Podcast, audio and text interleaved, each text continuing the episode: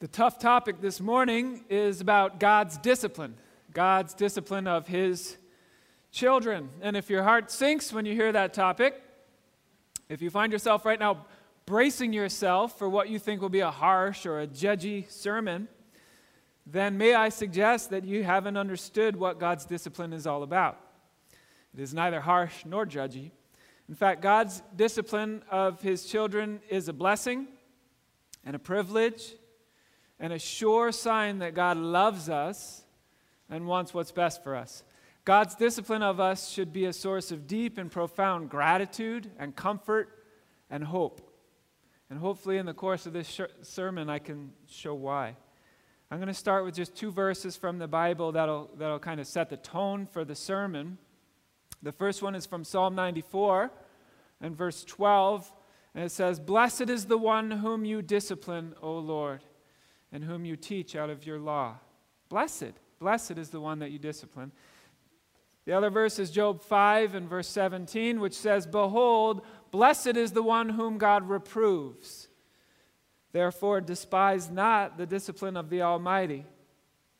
So, both of those verses talk about the blessing of God's discipline, and that is our theme this morning the blessing of God's discipline.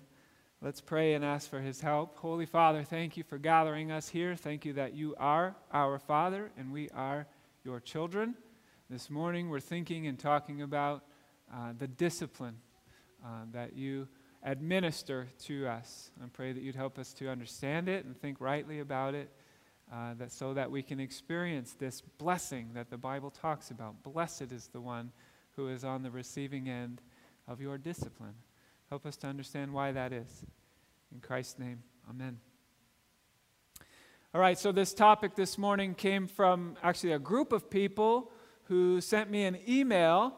And in the email, they asked me the following three questions about God's discipline. Question number one What does God's discipline of his children look like? Question number two How do we know if something is God's discipline or is simply the result of living in a fallen world? How do we know? And question three how does God's discipline of us relate to church discipline? Okay, those are the three questions I was given. I'm going to add one question of my own to those three very good questions, and then we'll look at a couple of Bible passages to help us answer those questions. The question that I want to ask is why does God discipline us in the first place? Why? I thought God was all about love. So, what's his motivation for afflicting us with his discipline? We're going to attempt to answer that first question about God's motivation for discipline by looking at one of the classic biblical statements about God's discipline. When we're seeking to understand someone's actions, their, the, the motivation for their actions matters a lot. For example, here's an action someone stabs someone else with a knife. They, they cut into another person's abdomen, the person starts bleeding profusely. Is that a good thing or a bad thing? Well, it depends on the motivation of the one doing the cutting, right? If the person with the knife is a thief and they're trying to steal someone's wallet, so they stab them in the stomach, that is a decidedly evil and destructive act which is designed to cause pain and maybe even death. But if the person with the knife is a surgeon who's trying to save the life of the person on the operating table, that is a decidedly good and loving act. So the same action, cutting someone in the stomach, can have very different meanings depending on the motivation of the person doing the action. So, if we're having a biblical conversation about God's discipline this morning, the first question we need to ask ourselves is one of motivation. Sticking with my metaphor, why does God take the knife and cut us? Why? What is his motivation for discipline? And thankfully, we don't have to wonder, we don't have to speculate, because the answer is given explicitly and crystal clear in Hebrews 12. So let's turn there now. Hebrews 12 which I think is one of the most helpful statements in the Bible about God's discipline. Hebrews 12. And I'll start in verse 1 and read through verse 11.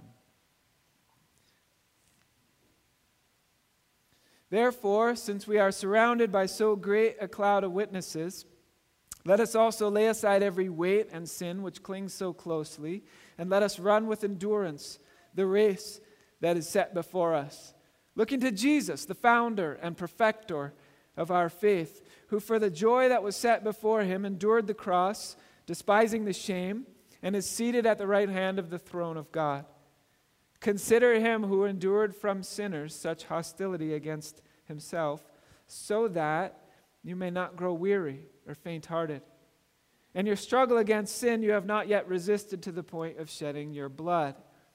And have you forgotten the exhortation that addresses you as sons? My son, do not regard lightly the discipline of the Lord, nor be weary when reproved by him. For the Lord disciplines the one he loves and chastises every son whom he receives. It is for discipline that you have to endure. God is treating you as sons. For what son is there whom his father does not discipline? If you are left without discipline, in which all have participated, then you are illegitimate children and not sons. Besides this, we have had earthly fathers who disciplined us, and we respected them. Shall we not much more be subject to the Father of spirits and live? For they disciplined us for a short time as it seemed best to them, but He disciplines us for our good, so that we may share in His holiness. For the moment, all discipline seems painful rather than pleasant, but later it yields the peaceful fruit of righteousness to those who have been trained by it. This is the word of the Lord. The grass withers and the flower fades, but the word of the Lord endures forever. Okay, so why does God discipline us? This text is so wonderfully clear. It says, Those whom the Lord loves, he disciplines. Right? The design of God's discipline is love. Our pain is not the effect of God's hate, but God's love. Will you believe this when you're in the midst of receiving the painful discipline of the Lord? Will you believe that it's an expression of His love? That is the question. Or verse 7 It is for discipline that you endure. God deals with you as with sons and daughters, children. In other words, in your pain, you're not being treated as a slave or as an enemy. You are being treated as family. Your pain is an indicator that you are family. You are a beloved child of God. Will you believe this? Will you let the Word of God settle the issue for you so that when the suffering comes, you don't turn on God, but you lean into the gift of loving discipline from an all wise Father directed to a child? Okay, now look at verses 10 and 11. He disciplines us for our good. Why? That we may share His holiness. All discipline, all discipline for the moment seems not to be joyful but sorrowful. Yet to those who have been trained by it, afterwards it yields the peaceful fruit of righteousness. I love the realism of verse 11. I'm thankful that that verse is in there. When you're in the middle of receiving discipline, it doesn't feel like a blessing. It doesn't. It doesn't seem joyful in the moment. It seems, it feels sorrowful. It feels bad, not good.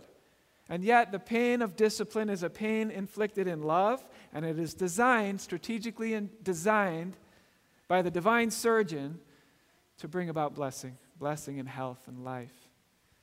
In fact, in these verses, we're told that the Father's discipline is for our good, it promotes our holiness, it brings us peace by making us righteous. Right? listen to those words about God's discipline good, holiness, peace, righteousness. This is the motivation of our loving Heavenly Father when He disciplines us. It's for our good. And even though it's no fun to be on the receiving end of loving discipline, nonetheless, we all intuitively understand that when we consider how discipline works, right? When we just think about the analogy of earthly parents and children, right? We know, we all know this. The worst parents are the ones who are completely indifferent to the behavior of their kids, right? Those are the worst parents who let their kids do whatever they want, whenever they want. They never say no, they never punish bad behavior. And we know, we look at that and we know that those kids, when they grow up, grow up to be some of the most unhappy people in the world. We feel pity for the child throwing the tantrum in the store whose parents can't be bothered to address their behavior, right? We know that good parents don't enjoy disciplining their kids. In fact, they hate disciplining their kids, but they're willing to do it. They're willing to perform the surgery of discipline in order to promote the health of their children. And the passage in Hebrews 12 explicitly employs this analogy. And it says that in the very same way that good, loving parents administer corrective discipline in order to promote the health of their children, so too our Heavenly Father disciplines us for our good in order to promote our health because He loves us. And anybody who sells you a form of Christianity in which God is some sort of soft, inattentive parent who simply affirms everything we do and never says no and never intervenes and never administers discipline and simply smiles politely at our rebellion, quite frankly, does not have their Bible open. Because that is never the portrait in the Bible of our Heavenly Father. He loves us way too much. God loves you way too much to simply give you a free pass when you hurt yourself by disobeying Him. He does not stand around and just allow that to happen. God disciplines us in order to cure us. Right? I use that word purposefully in order to cure us. Think of it like, uh, think of the word, the way I'm using the word cure Think of it the way like that good pipe tobacco is cured, or, or, or, or, the way that ham is cured, or the way that leather is cured. It goes through a certain painful process. Right? It's one thing, and then it goes through a painful process, and it becomes another thing. It becomes more useful at the end than it was at the beginning, but it has to go through the curing process to get there. Right? See, most of us want to be useful without being cured, without going through the curing process. Right? Most of us want to be strong. Who wouldn't want to be strong? But we want to be strong without doing the exercise. The exercise is the hard part, the no fun part. We want the result without the effort. Right? Most of us want to be able to minister to others out of the fullness of human experience, but we don't want the fullness of human experience that gives us the ability to minister. Because that's the painful part. And the writer of Hebrews says, Listen, I want, to t- I want to tell you something about fatherhood. Let's talk about fatherhood. I want, to, I want to give you one word about fatherhood, and that word is discipline. Loving fathers, discipline. That's what he says. Discipline is a sign that we are legitimate children of God, our Heavenly Father. It is a, it is a sign of His love for us. When we believe that, then we can move beyond this flawed understanding that says in our heart, God, if you really loved me, I wouldn't be going through this. Have you ever thought those, those thoughts in your mind or thought them about someone else? Lord, if you really loved me or if you really loved her, they wouldn't be going through this. What is the deal here? What is the problem? Instead, the reverse is the case, and we can say to ourselves, God, because you really love me, I am now going through this. It's all the difference in the world. Not, God, if you really love me, you'd do something about this and get me out of it. But God, because you really love me, here I am. This pain that I'm feeling, I believe, is an expression, Lord, of your love, and I will receive it as such. Listen, set it down as a fixed point in your life that if you and I are going to follow hard, wholeheartedly after Christ, which we should, if we're going to live as children within the Father's house, part of his family, part of the family of God, then discipline is going to be an ongoing part of our experience, right? Not like a peripheral thing that happens once in your life and then you're done with it because you learned your lesson. No. It's going to be an ongoing and regular part of our life in God's family. Discipline. Because He loves us so much and because none of us have arrived. And all of us have areas of our life where the appropriate response of God our Father is discipline.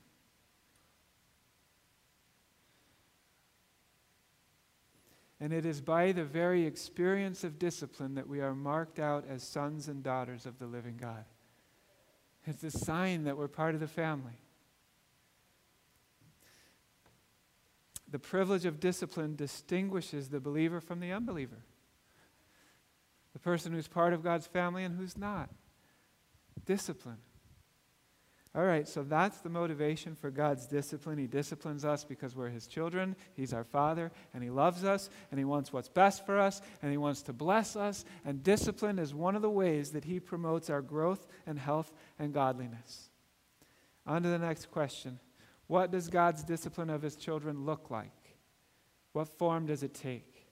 And the simple answer that I'll give to that question the people that wrote it and to us this morning is that it takes a number of different forms. There's not one set way that God disciplines us. God uses all sorts of methods and circumstances to administer his discipline.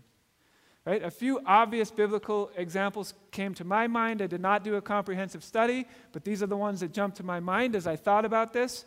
Uh, right in the beginning of the Bible, God gives discipline to Adam and Eve for their law breaking. They broke the law, they disobeyed, and they received discipline.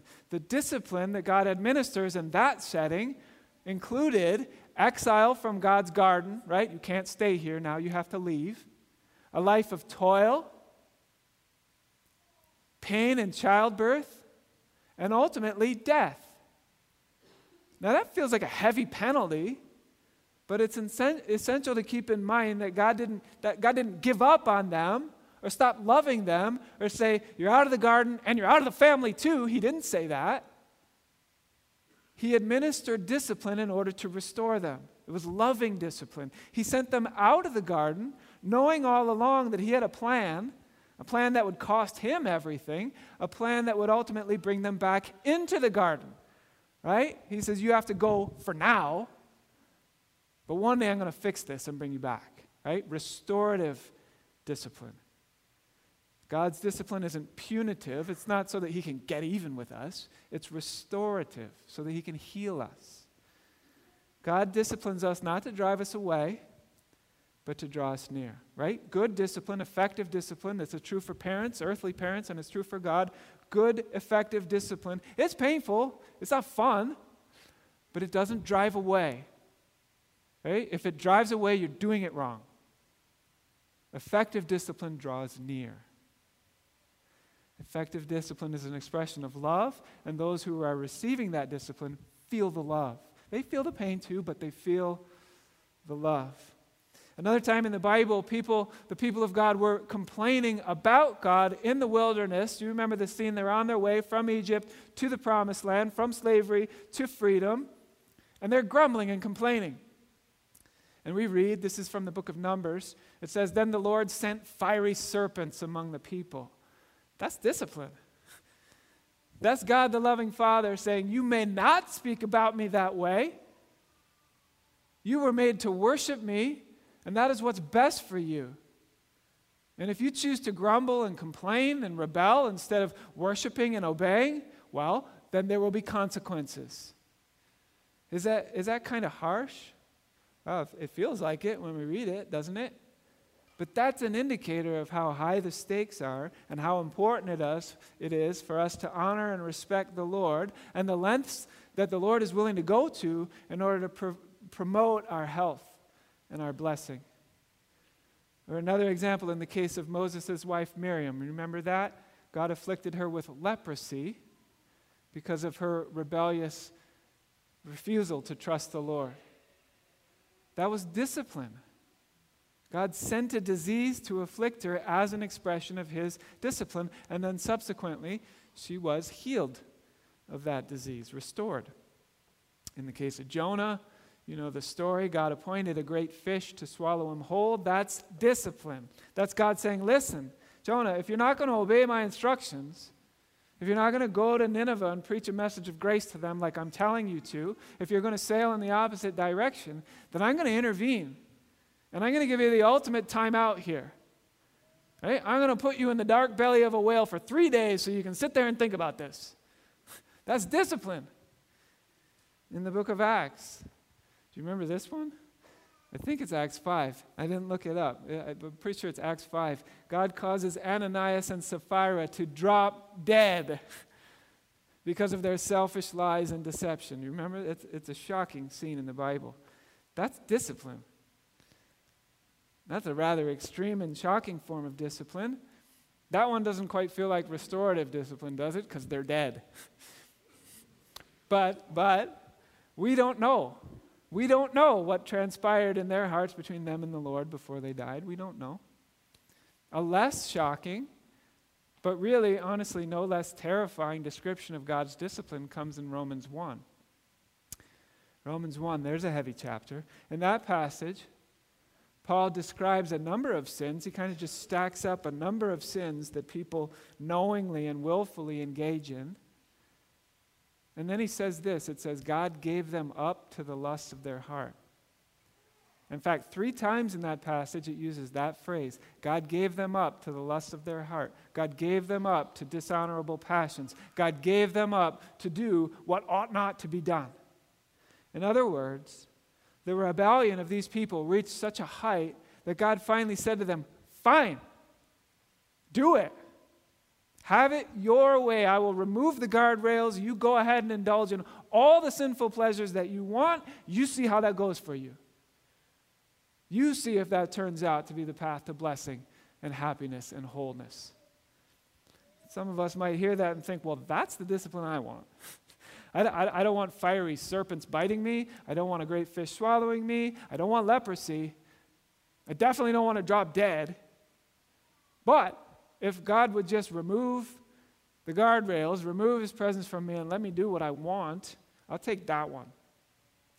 But in some ways, that's the worst one. That's the worst one.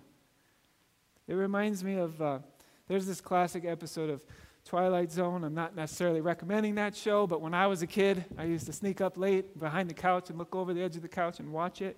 And uh, there was this one, I, I, I saw this when I was a small boy, but I've never forgotten it. Maybe if you've seen it, I bet you remember it too. The episode is called The Other Place. And what happens is a lifelong criminal dies. He's in the afterlife. He's in this place where he gets everything he wants. He thinks, this is awesome. Must be some sort of clerical error that I got here. And uh, he goes to the casino. He gambles. He wins every time. He, every, every meal he eats is gourmet food that he would have just uh, dreamed about when he was living on earth. He dates beautiful women. He asks them out. They all say yes. He can't believe it. But after a month of this, he's totally and completely bored out of his mind. And he finally cries out, Enough of this! I want to go to the other place. At which point he is, he is informed, This is the other place. See, we think that it would be heaven to get everything that we want and to never be told no. It turns out that's hell. That's not heaven, that's hell. And sometimes God administers discipline by allowing us to experience that for ourselves. I could keep going, but you get the point. The point is that according to the Bible, God's discipline takes all sorts of different expressions depending on the circumstances and depending on the person involved. Before moving on to our next question, I, I, think it's worth pointing out that all the examples in the Bible of God's discipline, in every case, he is depicted as proactively causing the discipline. He doesn't just take our hard circumstances and then use them for good. He does do that. He does do that, but that's not discipline. In discipline, God proactively makes our lives uncomfortable, makes our lives hard and painful in order to shape and form us into the people that He wants us to be. Right? So it wasn't that there was a bunch of serpents in the area and they randomly started biting people and God said, Oh, I can use this. No. We're told explicitly the Lord sent fiery serpents. Right? It wasn't that a whale just happened to be swimming by and when, when Jonah got the old heave ho into the water. We're told explicitly the Lord appointed a fish to swallow Jonah. Okay, on to the next question. To quote the email I got, this is what they were asking How do we know if something is God's discipline or if it's simply the consequences of living in a fallen world? How do we know the difference? I think the point of that question is to acknowledge the fact that sometimes bad things happen to us and it is not the result of our sin. It is not self inflicted. It is not the discipline of the Lord. It is simply the result of living in a fallen world where sometimes bad things happen. I need to say that again because it's so important. Sometimes bad things happen to us and it's not the result of our sin. It's not the result of anything at all that we have done. And it is not the discipline of the Lord. It's just what happens when you live in a broken world. Okay? So, given that, given that, how are we to interpret our circumstances, right? If I'm in a painful, uncomfortable place, how am I to know? Did I bring this on myself? Is this discipline of the Lord? Is this the result of some sin that I've committed? Or is this just what happens to people when they live in a fallen and broken world and nothing that I've done to bring on myself? Which one is it? In the case of Jonah, it's very easy because we get the commentary on God's actions in the story. It says God appointed a great fish. But what about a more complicated situation? What about, let's just take my grandfather's diagnosis of terminal liver cancer. Right? He passed away a, a while ago, and that's what he died of. Oftentimes, liver cancer is associated with certain sinful lifestyle choices. In the case of my grandfather, he never drank in his life. In fact, he lived an exceptionally disciplined and healthy life. So, was my grandfather's cancer a situation of loving discipline from the Heavenly Father? Or was it just the result of living in a fallen world, in a world that includes the existence of cancer cells? And in a world like this, sometimes people are going to get sick and die, and that's all there is to it, and we, don't, we shouldn't read anything into that. Well, my answer to that question and to any other question about attempting to discern God's intentions in our circumstances is actually quite simple. I have a simple answer. Just ask God. Ask Him. ask Him. Right? Lord, what is it you're trying to teach me here? I'm open, I'm receptive, I'm listening. Is there a hidden sin in my heart that you're, you're trying to expose and bring to the light? If so, reveal it. I want to know. Show it to me, perform the surgery, remove it. And after praying a prayer like that, well, we should humbly and honestly search our hearts, pay attention to the Holy Spirit, attempt to discern if He is shining His spotlight on an area of sin in our life. And if we find anything, we should confess it and repent of it and experience God's gracious forgiveness. But we don't need to belabor that process, right? It's entirely possible that our difficult circumstances are not the result of any sin that we've committed. Well, that's good. But God can still use those circumstances to shape and form and refine us right? In that case, our prayer should be Lord, I don't know why you've allowed this to happen to me, but please teach me whatever lessons you have for me through this circumstance. Please use these hard circumstances to refine and to shape me. And I believe with all my heart that God will honor those prayers and will make good come out of even the worst circumstances. Why do I believe that? Because that's what the Bible teaches right? Romans 8:28 is the most obvious place where the Bible teaches that. And we know that for those who love God, all things work together for good for those who are called according to his purpose. That means that any circumstances we find ourselves in can be used by God to bless us and to shape us into who he wants us to be. And that is true whether or not our circumstances are a result of our own sin and the Lord's loving discipline or are simply the result of living in a falling and broken world. The last question regarding God's discipline of us relates to church discipline, and you will be re- relieved to hear me say that I am not simply going to try to tack an answer to that question on the end of this sermon. It's too important of a question. I think we need to give that question the time that it deserves, and so I'm going to defer until next week the answer to that question. Lord willing, we'll pick it up again next week. In the meantime, let's just review what we've covered. Question number one Why does God put us through the pain of discipline? Answer God disciplines us because He loves us like crazy. He wants what's best for us, and His discipline is an expression of His love, and it is a sign that we are legitimate children of the one true God. Question two What does God's discipline of his children look like? Answer His discipline can take any number of forms, depending on the person and the sin and the circumstances. God's discipline is proactive. He doesn't just use our circumstances to accomplish His will, but when God disciplines us, He proactively afflicts us in order to bring us to repentance and restore us. Question three How do we know if something is God's discipline or just the result of living in a fallen world? The answer is we ask Him and we invite the Holy Spirit to search our hearts and to reveal any hidden sins. And if we discover that it is discipline, we confess and repent and turn from our sin and experience the blessing of God's grace. If we discover that our circumstances are not discipline, but just the outworking of life in a broken world, we don't get angry, we don't get bitter, we don't rage against God, we don't say, Why me? We don't say, This isn't fair. We ask God to use our circumstances to accomplish His will in our lives and in the world, believing that He really is able to make all things work together for good for those who love Him. Next week, we'll consider how God's discipline of us relates to the practice of church discipline.